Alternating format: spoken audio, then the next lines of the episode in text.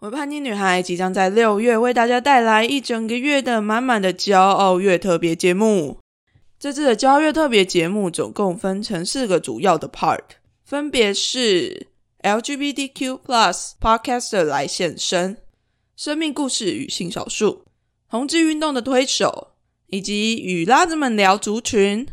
如果大家想要知道更多详细的节目内容，可以到维叛逆女孩的粉砖或者是 IG 查看。另外，想要跟大家分享的是一个交月的前导活动，它叫做解锁彩虹格言。只要你在 First Story 上面抖内给维叛逆女孩骄傲月两百五十块，你就可以解锁一集专属于你的彩虹格言。你可以在一到三十中选一个你自己最喜欢的数字，Conny 就会在那一天的节目内容中，刻制化一段彩虹格言的内容送给你哦。你想要在骄傲月的节目上面出现吗？或者是想要提出你的彩虹宣言呢？还是只是想要赞助 Conny 发声？都欢迎大家一起来解锁彩虹格言。本次的前导活动直到五月二十五号截止，我总要留一点时间来后置吧。不管如何，Conny 都在线上等你哦，一起来解锁吧！期待你的出现。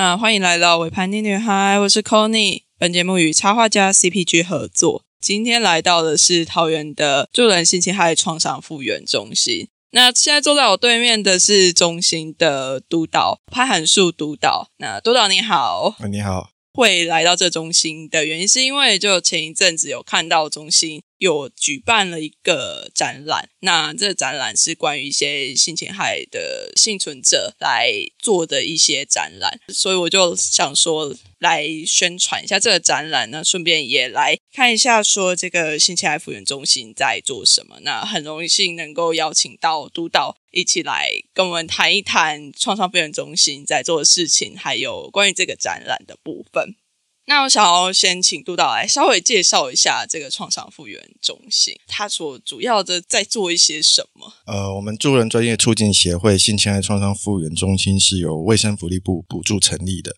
那原本的计划是从一百零六年开始啊，那我们协会是从一百零七年开始承接，所以至今也要迈入第五年了。嗯，那我们至今有服务过六十位的幸存者。嗯，啊，之所以称叫幸存者不是被害人，是因为我们他确实很挺过了那个很痛苦的那个过程，存活了下来。是，那当然存活的意义包括的对现在以及未来的一些展望。那我们有别于过往，就是他是一个被害人，好像他就是很弱小或者是很无能的那种概念。我们希望做一个区分，因为其实他是很有勇气，能够撑过那个过程，然后持续的存活到了现在。嗯嗯，那。中心成立的目的，当然我们中心的服务对象就会跟卫生福利部是一，当然是一致的，就是早年或者是童年的时候被性侵的这些幸存者。嗯，我不知道大家知不知道，就是性侵害防治法基本上在二十二年前才颁布。执行家暴及性侵害防治中心才开始成立，嗯，那也就大概就是二十年前的所有人，无论是男性、女性、第三性或者什么样性别的人，他其实是没有任何的资源管道，就说正式的支持系统，对，可以介入。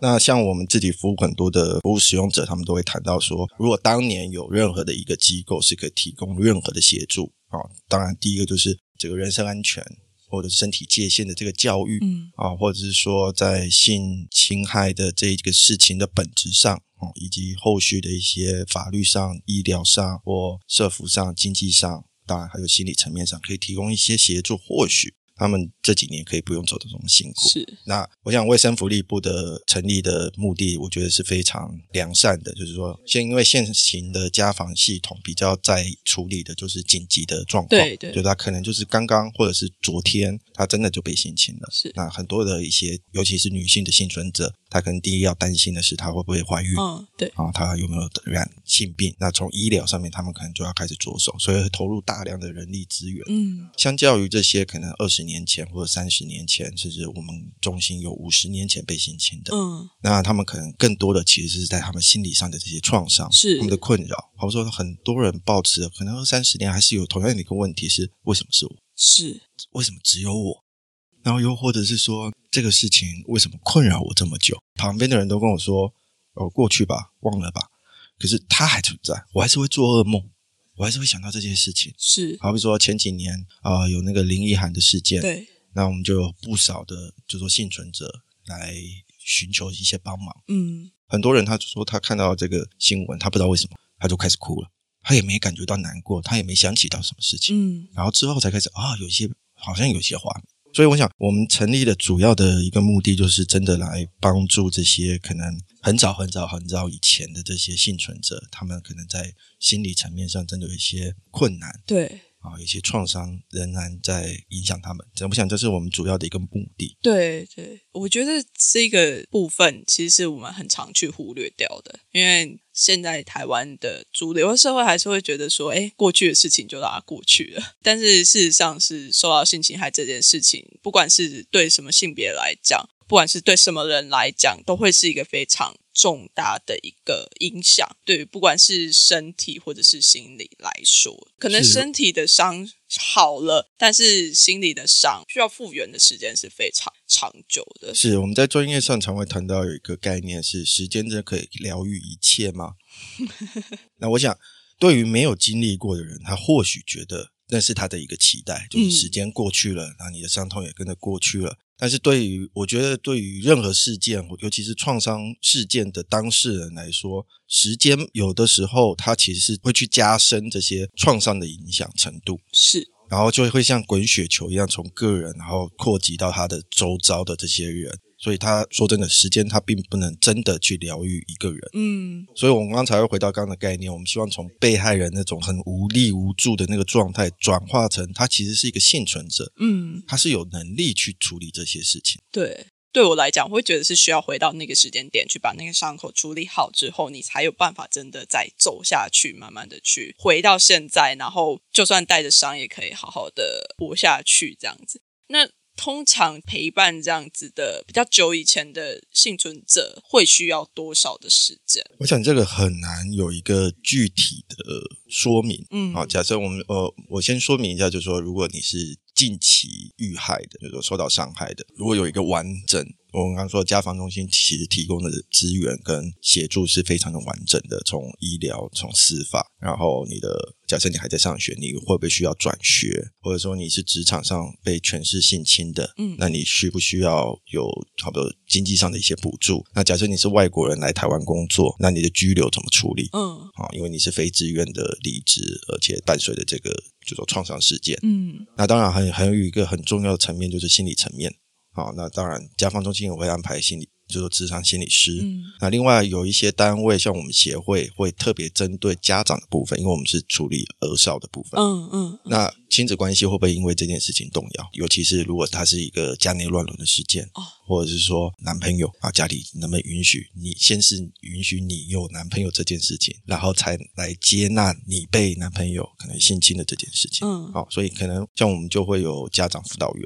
那一般在这样比较完善的一个专业上的协助，嗯大概一年半到两年，差不多可以，就是他可以度过接下来的好几年，然后可能进到下一个阶段，他可能才会有一些新的困扰。因为对我想，人生很重要的一件事是，他本来就是会有一堆的麻烦、困扰、挫折。这每个人都会有，对那只是说他，我们希望一个完善的一个政治支持系统的介入，可以让他走长一点。嗯但回到我们刚刚说的这种比较早年或童年，有时候像我们中心绝大多数就是受害的这些年纪是在七到十二岁，嗯，那你就是想非常的幼小，对，可是他现在可能四十岁、五十岁、嗯三十年、四十年过去了，那他的议题就不会像刚刚我们谈的那么的简单。因为他会伴我们刚刚说的，他会滚水滚雪球，所以你说真的，他需要多久时间？我觉得这是因人而异。对，当然，第一个看的是个人特质，那第二个其实很重要的就是他的支持系统。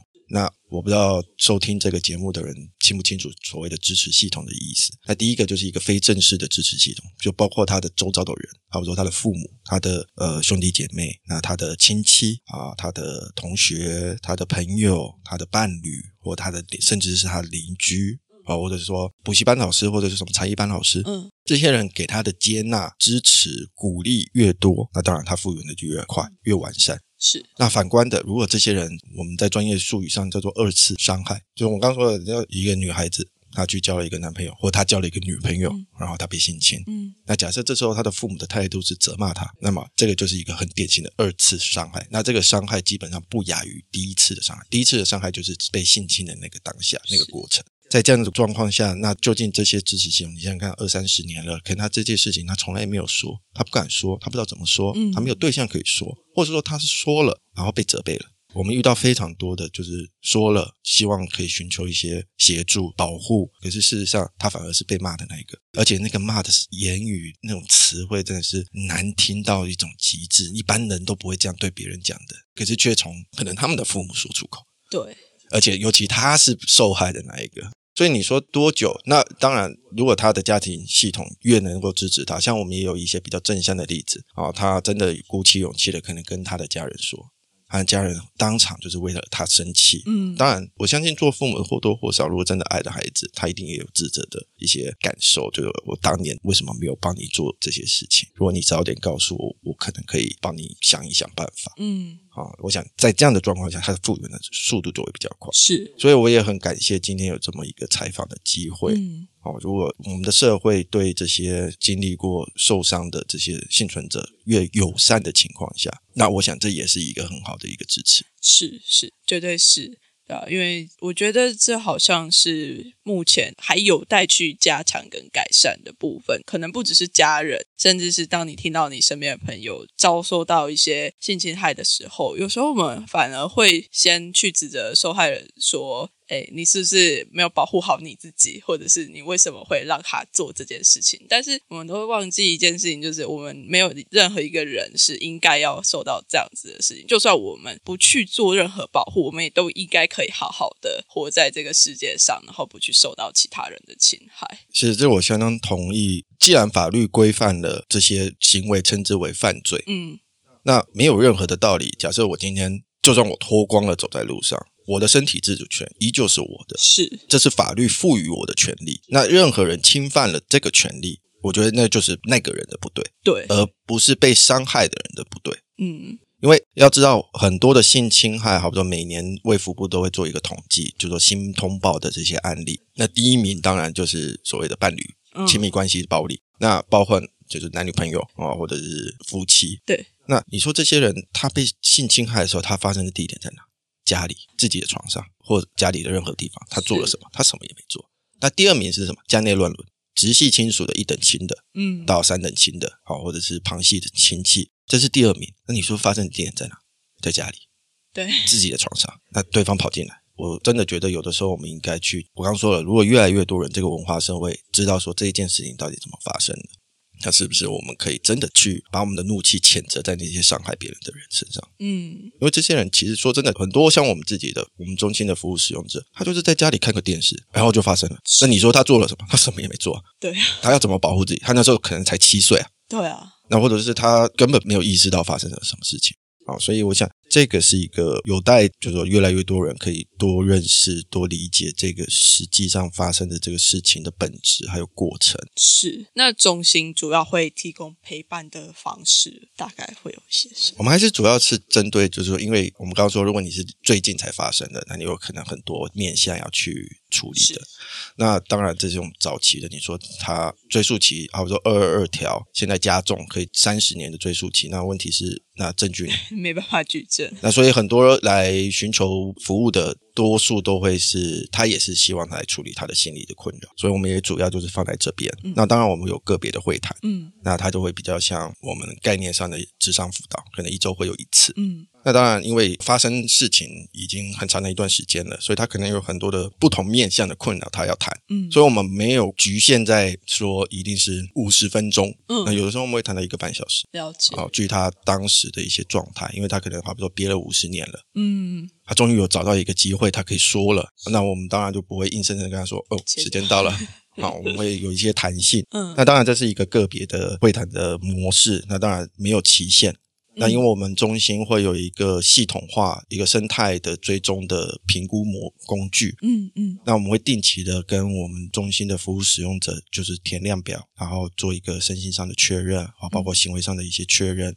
至于他什么时候觉得他状况很良好，他要终止这个服务就是由他决定，嗯所以这个是没有任何期限规范。了那另外，我们每一年如果没有疫情的情况下，就是没有到三级防疫或者是二级防疫不准群聚的情况下，我们每一年也都会有一些团体啊，比较疗愈型的团体。嗯啊像我们前年有办一个身心的瑜伽，哦，嗯哦，那可能搭配就是还有一些谈话的可能性。嗯，好，让一些，因为我们刚刚说了，很多人会问说，为什么只有我？可事实上，性侵害的就幸存者其实数量非常大。是，那有的时候他们彼此有一些连接接触，或许我们也在想说，那在一个身心放松的瑜伽过程中，会不会也可以产生一些支持系统？了解，就说很多人像我们中心很多的服务使用者会有遇到两个状况，一个就是因为他发当年发生了这件事，所以他有一些精神疾病的状况。嗯，那第一个他就会可能别人就不理解了，你为什么会每天不知道在做什么？对，但是问题是，他就是没有办法，他的身心状态就是这样。那第二个就是被害人的那个标签，那这两个加在一起，就会变成是我们的中心的服务使用者很难跟别人有太近的距离，因为嗯，别人很难理解他的这些想法、这些情绪反应跟这些行为，是他们没经历过。所以有的时候我们也会办一些这样像这样子的团体，嗯好让他们可能彼此可以知道说，至少他不是孤单的。嗯啊，他正在很努力的朝向他理想的复原的这个道路，其他人其实也是。那当然，我们每一年还有一个比较重要的活动，就是征集。嗯那包括征集后的，就是说实际的那个作品集的产出、制作，嗯，跟搭配的就是展览，对就是一个作品展。那因为去年就是因为三级疫情不准群聚，所以我们就改成线上。那前三年都是有一个实体的展览，对那为期大概就是一个月。嗯，那地点大部分都是在桃园，嗯那我们希望找的真的就是一个比较在地，能够代表在地文化的，所以我们可能我们有找过咖啡馆或者是书屋，嗯那或者是一些文化局下面的一些所谓的艺文特区或者是古迹，周遭的居民其实他们也透过。因为这些地方就会是他们常来的地方，那真的可以看得到，就是说这些幸存者的一些很真实的经历，或者是想法或感受。嗯那大致上陪伴的方式是有这几种。嗯嗯嗯，诶那我们如果就是因为我们身边一定会遇到一些类似状况的朋友，你会遇到，但是他们不一定会让你知道。确实是，就是如果我们真的有幸能够让他们非常信任的告诉我们这件事的时候，我们不是一个专业助人者，那你觉得我们可以怎么样去陪伴，或者是能够告诉他们什么样子的话，或者是要怎么样去对待他们？我想这个很难有一个标准答案，因为每一个人不一样。我刚说了，每个人的经历也不一样。虽然他最后产生的那些反应，就是创伤的反应，可能是类似，但是每一个人都很不一样。那我要先强调的是，如果你遇到的这个人，你又他确实也告诉了你，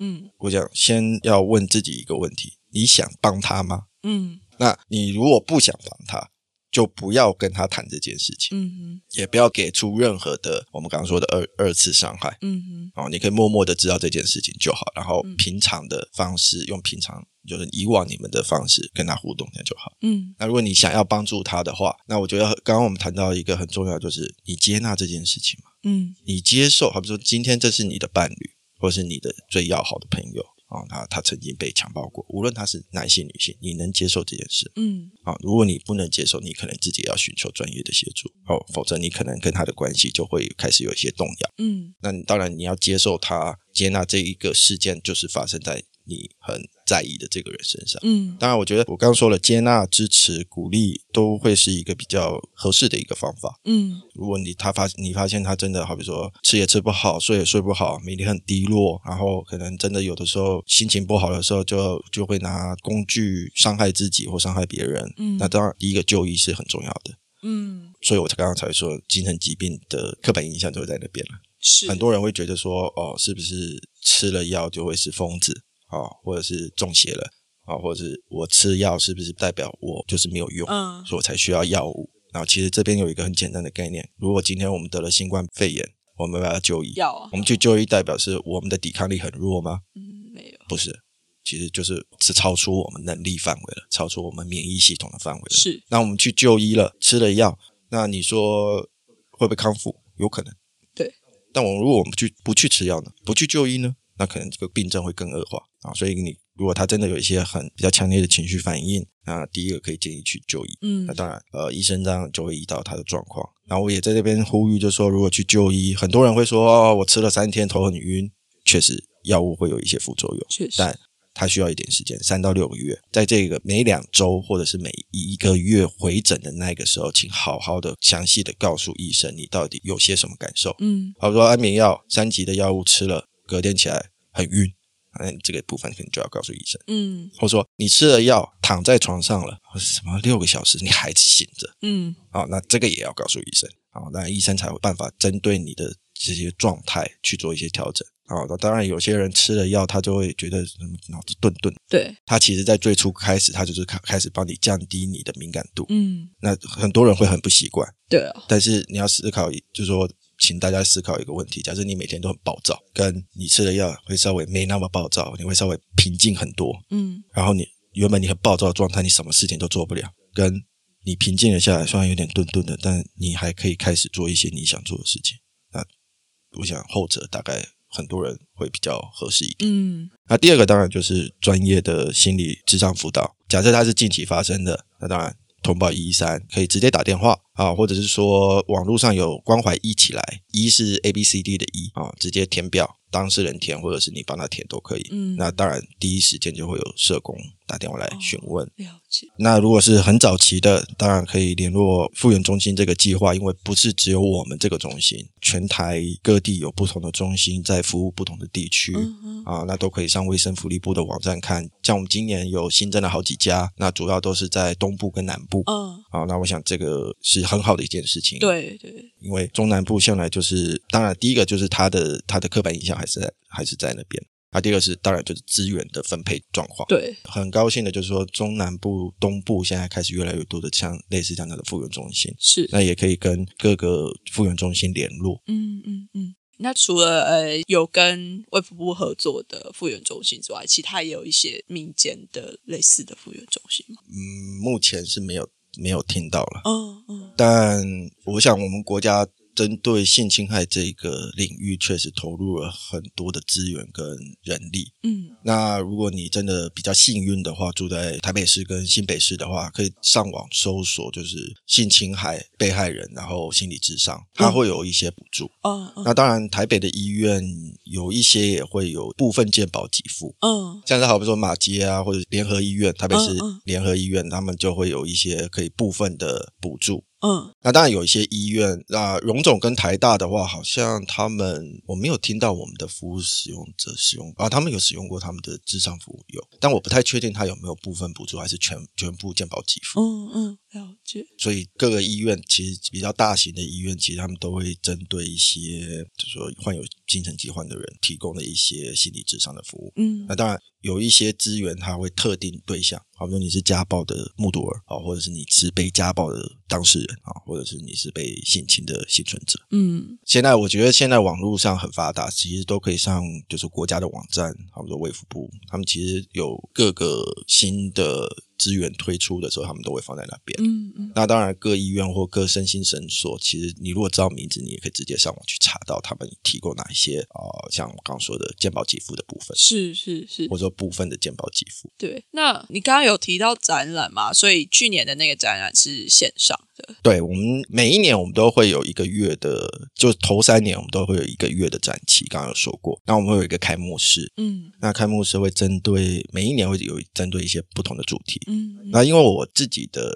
专业背景是艺术心理治疗，那我第一年谈的就是我们怎样从一个不同的方式，传统的智商辅导都是面对面的谈话，是那我们怎么样透过另外一个比较不一样的形式，就是利用美材或者是游戏的方法啊、可以达到一些疗愈的效果。嗯嗯那第二年我们就比较谈的就是，哎，那这些经历过性侵害的这些幸存者，他们到底有些什么样的感受？嗯啊，他们是经历了些什么？那我自己我就写了一一个我自己感受到的一个描述。那每一年当然开幕式就会有不同的领域的人会针对这个主题有一些讨论啊，一些分享嗯啊，所以我们也可能找到的是老师，那他在学校里面他怎么看这件事情。嗯那去年就是因为疫情的关系，所以我们尝试了一个全新的方法，就是我们的征集，因为绝大多数都这两年的状况都会是比较多的文字。那当然有，还还是有有一些参加这个征集活动的服务使用者，他是三 D 的或者是平面的艺术创作。嗯嗯那我们想说，诶，那如果这么多的文字，那我们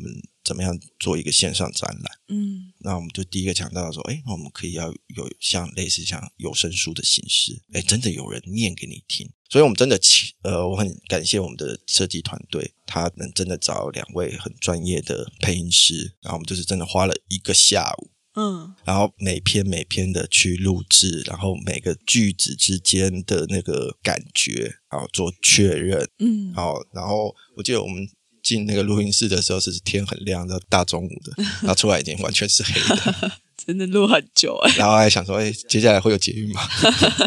没有到那么晚，但是确实的，我们期待就是说去真的进到他们这个世界，嗯去录制这个东西，会让更多人去认识说，哦，原来经历了这些事情是什么样的感受。那所以今年的网站它就是一个网站嘛，那我会再把网站的那个网址放在我的节目资讯栏中。如果听众有想要去看这个线上展览的话，就也可以到节目资讯栏里面可以看到这个展览的资讯。那这个展览蛮有趣的，我自己也有去听跟看。那它的设计我觉得还蛮友善的，因为它还可以选字体的大小，然后可以就是按下去就可以听那个声音。对，我们希望这个展览像往年一样，我们是真的为了疗愈出发的。所以我相信很多的展览，它可能是为了宣传、宣导或者是广告的性质。嗯那其实从第一年我们想要办展览开始，其实就是期待它是一个疗愈的过程。我们刚刚有提到说，很多的时候这些事情是没有办法被谈论。嗯那这些幸存者的，我相信他们的内心其实有很多很多的想法跟感受，其实很难告诉别人。嗯，他们或许根本从怎么说开始都都很难，对，没有错，很难那说那。甚至说要用什么样的方式去讲。嗯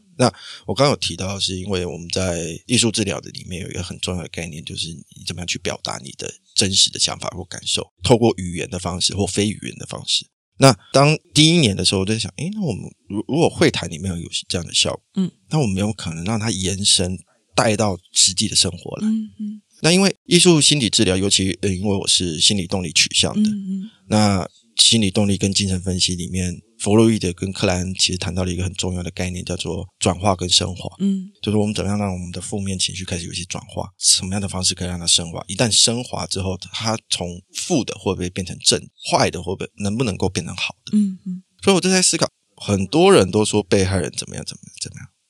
那真的有人了解他们吗？嗯好、然后我就会思考说，那他们想要被别人了解吗？嗯所以我就当时跟我们几个，我们当然中心内部有很冗长的一个讨论，在思考说，哎，这样的效果到底在哪里？嗯哦，目标是为了什么？嗯那我又回头去跟我的我们的中心的服务使用者讨论，哎，你有没有想要做这件事情？嗯啊，办一个展览，然后你可能透过你的艺术创作，或或者是你有一些想要表达的，透过文字可以告诉别人。嗯那我觉得很有趣的是，第一年他们都会说他们想要为了我 做这件事，因为他们就会开始联想说，诶，中心中心卫生福利部补助啊、那要不要宣导？是不是要做一些绩效？呃，是不是怎么样？嗯，然后我就说，如果你要为了我，那我们可以不要办。嗯嗯哦、那有没有可能为了你自己，你真的想要告诉别人一些什么样的想法或感受？是第二年呢，之后他们就会是比较多数的，就会是哦，我想为了其他那些被害人，如果我可以稍微变好一点，我希望他们也可以使用这个资源、嗯这个服务。嗯嗯我说哦，那我还是同样的想法。我说你有没有可能为了你自己？对毕竟这是你真实的想法跟感受，你有没有想要让别人知道？那如果你是要为了别人，那我们也可以不要办。嗯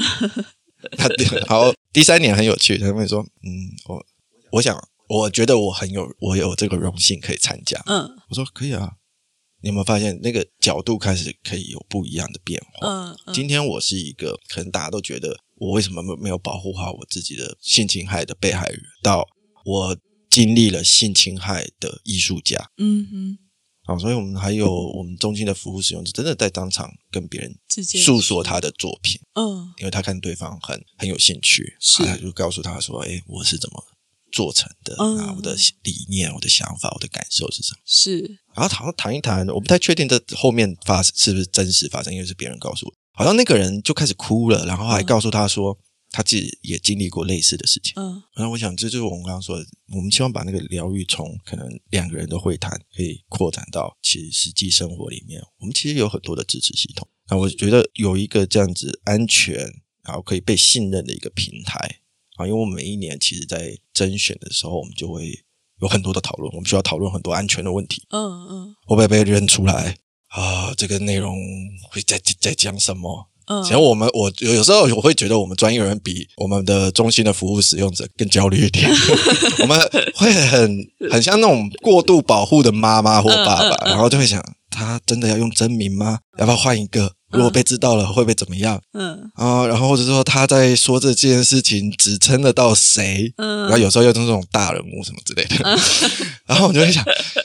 然后有时候我就会跟我同事说：“真的吗？我们需要担心这么多吗？如果我们该告知我们的服务使用者可能的一些风险，嗯当然，因为我们也不是神嘛，我们不没有办法完全预测未来会怎么。那如果他可以接受，他可以接受，就算他受伤了，如果他真的因为他，好比说他打出了他的真名，然后他受伤了，那我们还是可以帮忙他嘛。对，我觉得这真的是把决定权跟选择权还给这个人的本身。我们希望是这样，因为嗯我常会在咨询的时候，因为都是电话嘛，嗯那我都会强调一件事：我们会有可能会有团体，我们会有征集，我们会有作品展，但你决定你要不要参加，有你的自主，嗯好、由由你来自主这件事情。那你就算不参加，也绝对不会影响到你的任何服务，我们不会终止你的服务，我们也不会因为这样子品质上有不同。嗯。只是希望说，你如果有想要表达的一些真实、你真实的经历、想法跟感受，那你可以来参加，或者说嗯你期待有更多的探索体验，那你可以来我们的团体嗯。啊，你也可以选择不要。嗯，好，所以我们确实在去年，因为第四年嘛，是。原本会参加的，像我刚刚说的，为了我的，为了其他被害人的，嗯，他也可以说我不要，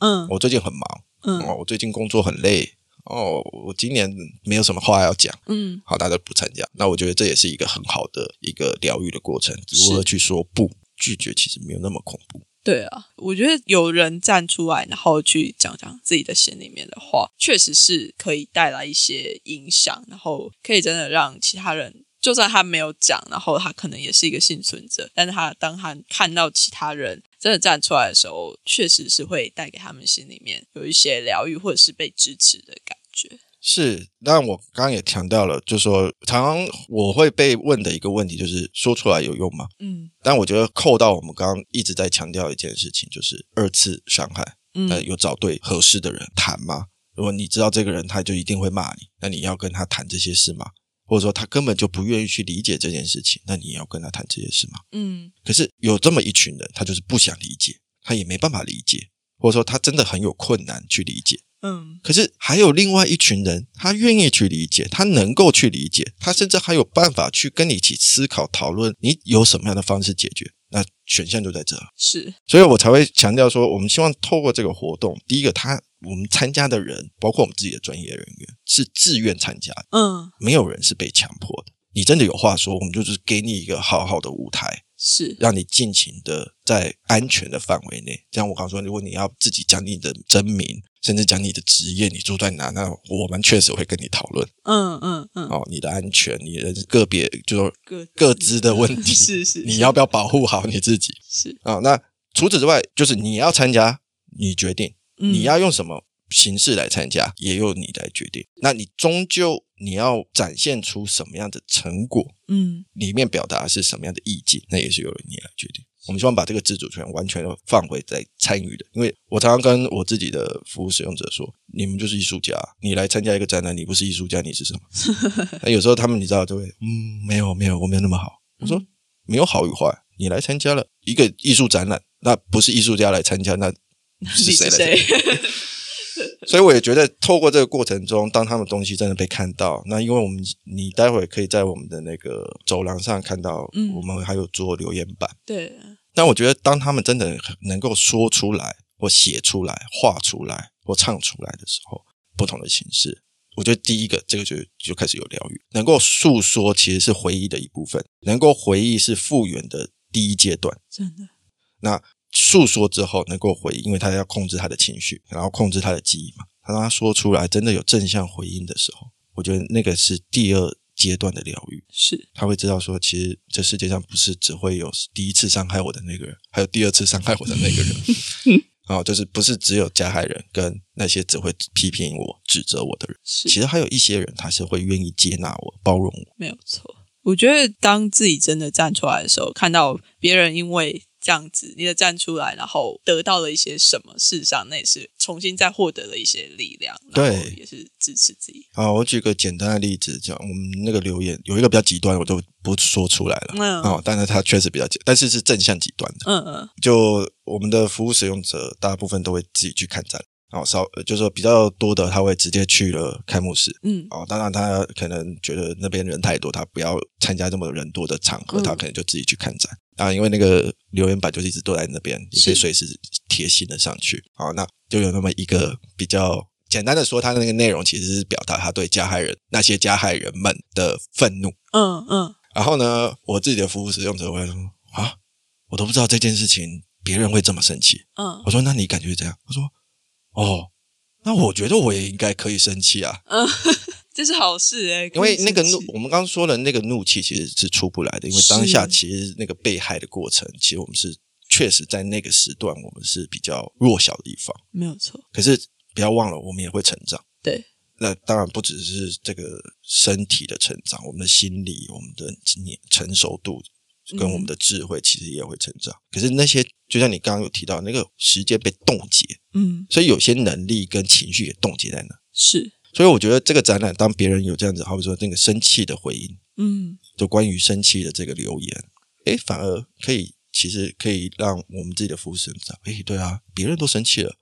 而且气到不行，超气，炸掉的那种。为什么我的怒气还没有出来？我甚至不敢生气。然后他们就会问我这个问题，我说：“那你自己觉得你那些情绪去了哪？”嗯啊，我想回到我们刚刚说的这个，希望有这样的一个展览。当然，今年一百一十一年，二零二二年，我们希望是可以并行的。好，我们今年预计的场地会在中立的丽景厅，嗯嗯丽是中立的立，然后景色的景，挺是市挺幕府的町。嗯嗯，啊，他以前是那个日治时代的警察宿舍，那现在被文化部弄成像一个古迹展览的园区。嗯嗯，哦，那我们也希望，因为它很在地，旁边就是警察局，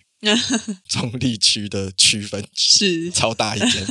那另外一边就是那公车的那个转运站或客运转运站，所以它非常的多人。嗯嗯，那这个地方很特别，它附近还有一个茶室哦，区，啊、有点像万华的感觉嗯，很酷，啊，所以很多人会在这边，就真真的很在地。嗯啊，那我们会在一样，如果今年没有疫情的影响的话，那我们一样会可能在十月的时候会有一个月的展期。哦，那主题今年还没定，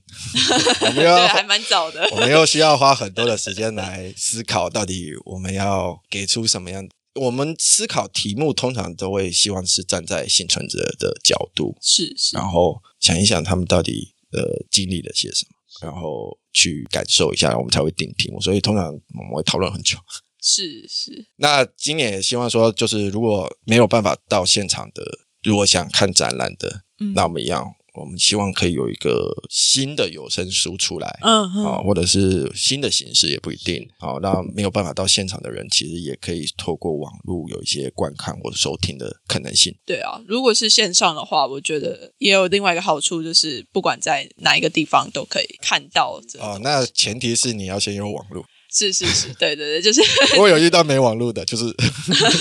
对，因为去年我是在澳洲的时候有看到这个网站，然后你是在澳洲看到的。对对对，所以就是可以真的是岳阳在什么地方都可以看我。可以稍微了解你，你看到那个网站，然后你收听到那个播放的时候的感觉吗？我觉得是有一种很，可能是因为演员的声音吧，就会让我觉得有一点蛮平静的感觉。可能是我看呃，我听的那几篇是比较没有那么狂暴的，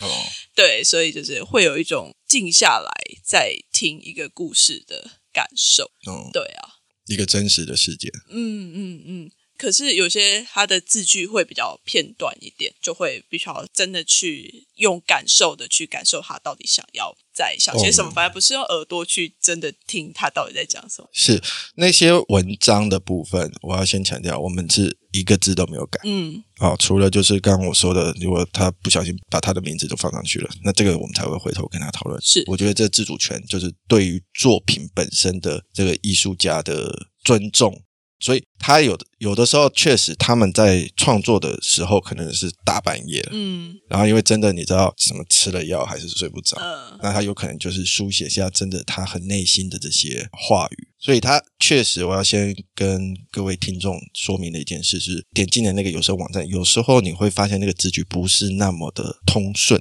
那其实反映的其实就是他们自己的一个很真实的一个状态。就是他们的内心世界，就是都反映在那些文字。对，所以我才刚刚才会说，那真的其实就是一个艺术家我们该给予的一个尊重因为你看。有人都把马桶拿出来了，那就是他的原创。那我想，我们自己中心的服务使用者，我觉得他们其实很有勇气去参加这么这样的一个活动。没有错，然后他们或许无论是在白天，或者是傍晚，还是晚上，书写了这些文字，或者是进行了一些艺术创作，我想的绝对是最真实的一些经历或感受。是。那最后我想要稍微问一下，因为主要创伤复原中心是 focus 在幸存者的部分，那不知道有没有关于加害者的一些讨论？加害者这个比较少，确实它比较少。嗯一个分，我讲我们国家的政策，好，我们先谈的是被，就是说幸存者的部分。那当然，因为儿少保的关系，儿童及少年保护法，所以它对于儿童及少年的保护会更多啊，广泛。当然，我们刚刚说的家暴、性侵，然后私密照外泄，嗯，就是所谓的裸聊被侧录，然后被呃，散布了，上传是或者是性剥削，也就是性产业的部分。是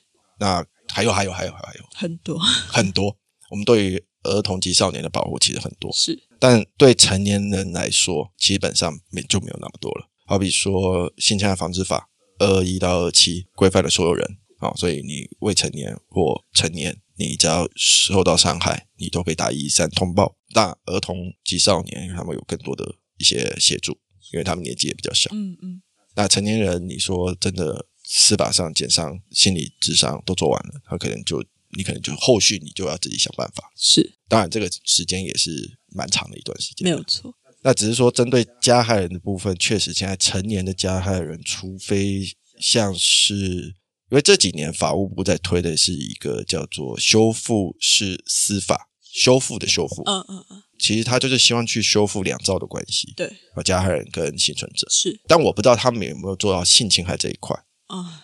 啊，家暴这部分听说是有一些进展，啊那成年的部分真的听过的很少。未成年的部分，像我们协会有一个很特别的方案啊，说之所以说特别，因为它的属性比较特殊一点，嗯。相较于其他的被害人保护方案，嗯。它是行为人，嗯，行为人也就是未成年的性侵害的加害人。是那之所以希望可以更名叫做行为人，是因为他们确实在实际的处遇上面，无论心理的、家庭的、教育的、环境的，确实在完善的一个处遇过程之后，他们是不会再犯，是，他们是有改变的可能性。嗯因为在这些绝大多数都是少年嗯里面，其实发现了很多的，就是说他以往他也经历过性侵害，他可能经历过家暴，他可能被遗弃，他可能父母忽视。嗯我们这边谈的忽视，特别是情感忽视，是啊、或者是甚至是三餐不继的那种。那像这样的小被害人，就很容易有可能会转害成加害人。嗯当然，男性就有可能再去性侵别人。嗯那女性的话，可能她就会去家暴别人，暴力的形式依旧的做。传承下来，对，这个我们专业上面谈的叫做代间传递，嗯世代的代，然后间起的间，它会一代传一代。因为从小如果我们学会的只有这个模式，那我们只会利用这个模式。是只是暴力依旧，它会因为可能性别、因为年纪、因为各种的不同的状况，它会有一些转化。是哦，我们不会遇到一个，我们可能很少遇到，好比说一个女性的幸存者、性侵害的幸存者，她之后去强暴别人，嗯比较少，所以我才说他可能会因为性别有些转化，可是他可能去家暴别人，他可能家暴他的小孩。可是男性的被害人、男性的幸存者，他有可能他有可能采取的是再去强暴别人，所以治标的一个最好的方法其实就是减少加害人。是，我们在最初期，假设这些经历过性侵害的，无论男女，如果我们可以让他有一个宣泄的管道，第一个情绪反应，是，第二个是他发展他，因为他还很年年幼，我们最小的好像十几岁而已。嗯，哦，那他那你就想想看，他是更小的时候可能被家暴、被性侵。那在这个年纪，其实我们如果让他开始去发展一个比较合适的，就是我们所所谓的情绪的应应策略，嗯，好比说，假设我们最常想到就是说，有人生气了会打人，那我们可以阻断这个连接，就是说你的情绪反应不需要跟你的外显行为连接。是。你生气了，你就去喝可乐，嗯，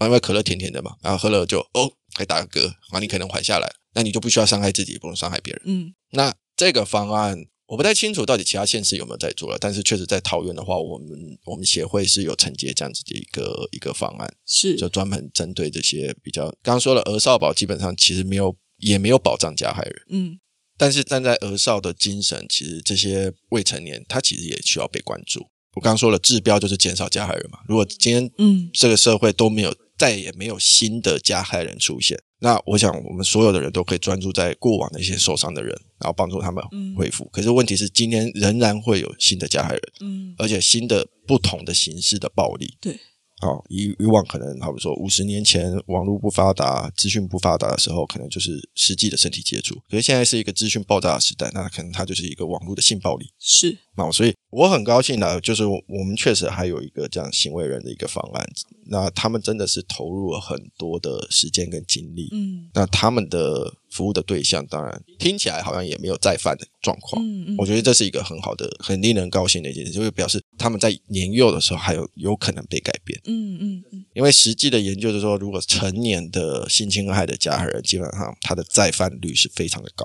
嗯，他不会因为他坐牢了或怎么样，他他就停止了，他会继续。对，这真的是非常难以去处理。但是针对于未成年的加害人部分，我也蛮高兴，也蛮惊讶，说，哎，有针对这一块在做处理。那我觉得真的去关注到这些未成年人的时候，相信可能再过个好几年之后，整个性侵害的这样的处理的回圈会有所转变啦。就是当加害人真的因为我们提前的处遇，然后去把他们暂停，或者是 能够先行处理他们的状况的时候，后面我们真的希望能够让整个性侵害的不管是案件或者是整个环境情况能够越变越好，越来越少案件。我想更重要的其实是我们刚谈的，其实都是所谓的三级预防，就是真的事情发生了，然后我们做一个紧急的处遇、是紧急的协协助。我觉得其实更重要的是回到一二级，就是像我们现在在正在做的这件事情。是，所以说越多人越知道说，哦，原来不是只是摸一下，嗯哦，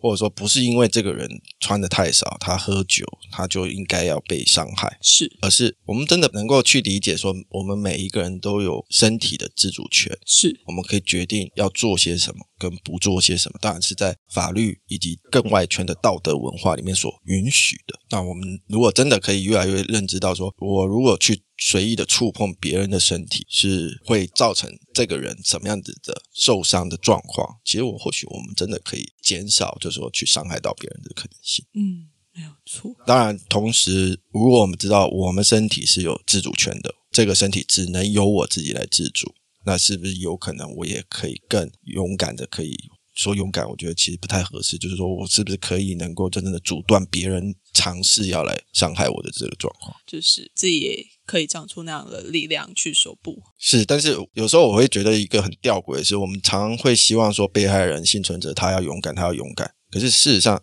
根本就不需要勇敢。所以我刚才会说他其实是，可是你说确实他也要能够，嗯，我所以才会说这是一个很矛盾的一个状况，就是说我们其实应该是多去告诉那些可能会伤害别人，说你不要去伤害别人。是可是问题是这件事情确实比较难，因为他们不会觉得，就是因为他们觉得他们没有状况、没有问题、没有错，所以他们才会去伤害别人嘛。对，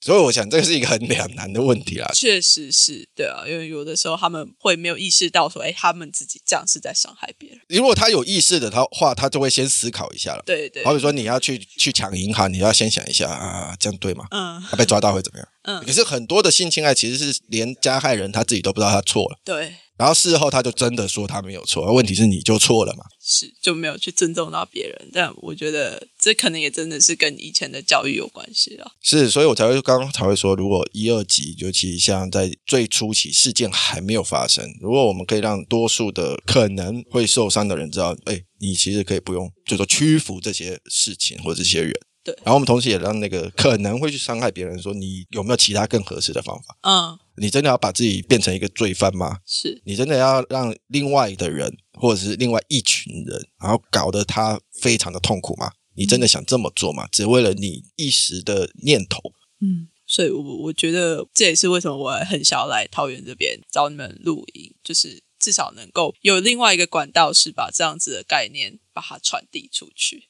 那我们今天也谢谢韩树督导来上我们的节目。那最后，韩叔督导还有什么想要说的话吗？哦，也非常谢谢你特别跑这么远来。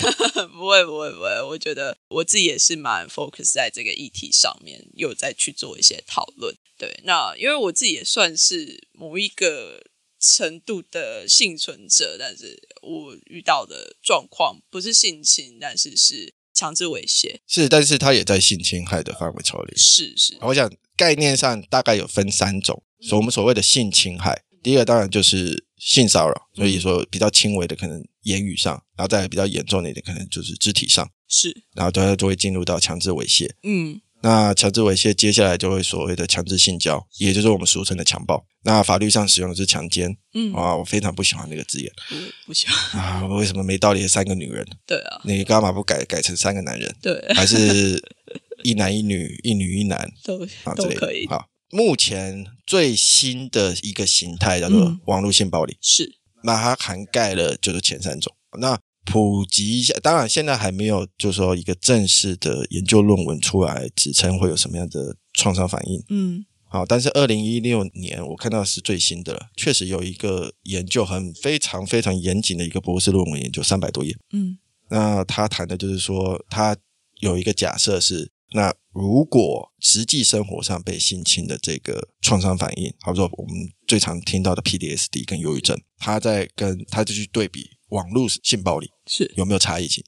他他的研究成果是非常的相似，嗯基本上是没有什么差异性。所以也就是说，如果今天有人被强暴了，他又产生 PDSD，嗯，跟他好比说被偷录、被侧录了，或者说他自愿拍摄的影片，然后被散布出去了，其实那个 PDS 是第一是是一模是几乎是相似。可是因为他那个研究的人数能够找到的人太少了，所以他没有办法说普及化，说哦全部的人都是这样哦，所以期待可能未来，我相信这一方面的的研究会越来越多。对啊，因为现在也是网络发达的时代，这些东西可能 是希望不要越来越多啦。但是，对我个人是比较悲观啊，这种事情只有如果就是我们刚刚说的，如果没有越来越多人有意识到这件事，那么我相信受害的人、受伤的人绝对是会越来越多。所以我们真的是要把这样子的意识能够尽量的传播出去、传递出去。是，就谢谢督导。好，谢谢大家。